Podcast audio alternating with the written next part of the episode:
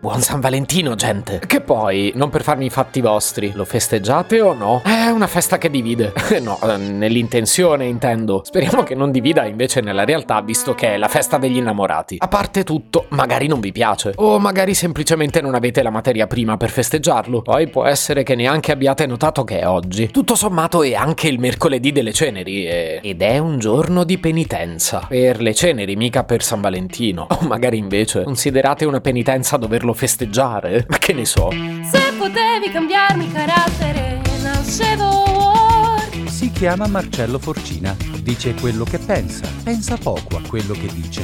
Ma quando c'è da parlare, gli bastano 4 minuti e 37 e un Campari Spritz.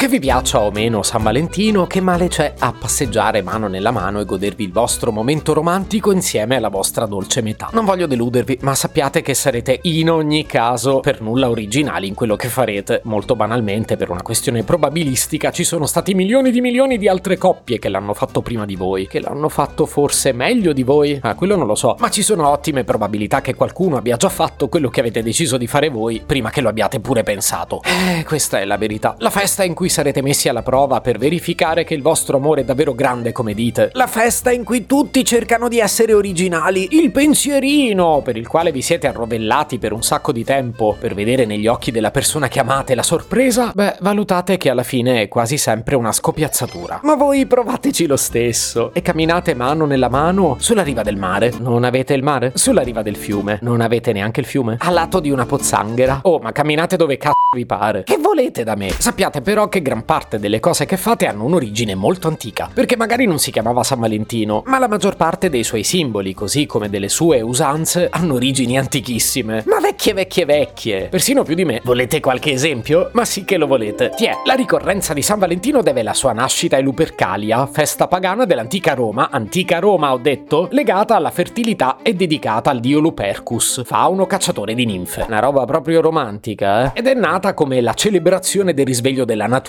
dopo l'inverno. Beh, voglio dire, siamo quasi in aria di primavera. Fu abolita da Papa Gelasio, però poi nel tempo fu sostituita dalla festa che conosciamo oggi, più accettabile a livello religioso, no? Avete preparato per lui o per lei un bigliettino? Beh, sappiate che sta roba è iniziata nel Medioevo. Affonda le radici in una festa per uomini e donne di alto rango, in cui era usanza segnare i nomi di tutti su dei fogliettini, che poi, una volta estratti, avrebbero decretato con chi si sarebbe ballato. Da lì poi tutta la storia. E non è il caso di sentirsi brillanti neppure con una scatola di cioccolatini. Il cioccolato associato alla festa degli innamorati è una roba parecchio vecchia. Non ci credete? Controllate la data di scadenza sui baci.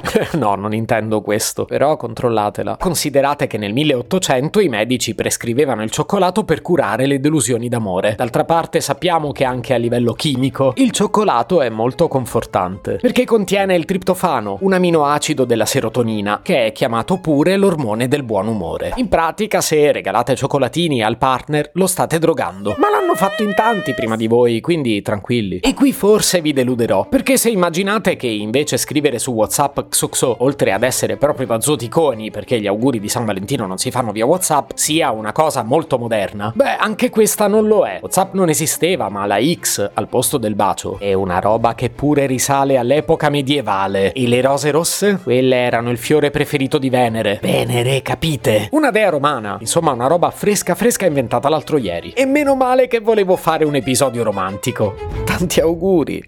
Se potevi cambiarmi il carattere, nascevo Ward. Un podcast inutile, effervescente e tossico, come una pasticca di mentos in una bacinella di Coca Zero. Questa serie è disponibile su tutte le principali piattaforme di podcast: Spotify, Apple Podcast, Google Podcast, Spreaker, Amazon Music e a breve anche sul citofono di casa tua. Stelline, recensioni e follow sono molto graditi. Per due chiacchiere con Marcello e aggiornamenti sui prossimi inutili episodi, segui il canale Instagram chiocciola nascevo Word oppure cerca su Telegram l'account chiocciola Marcellogram.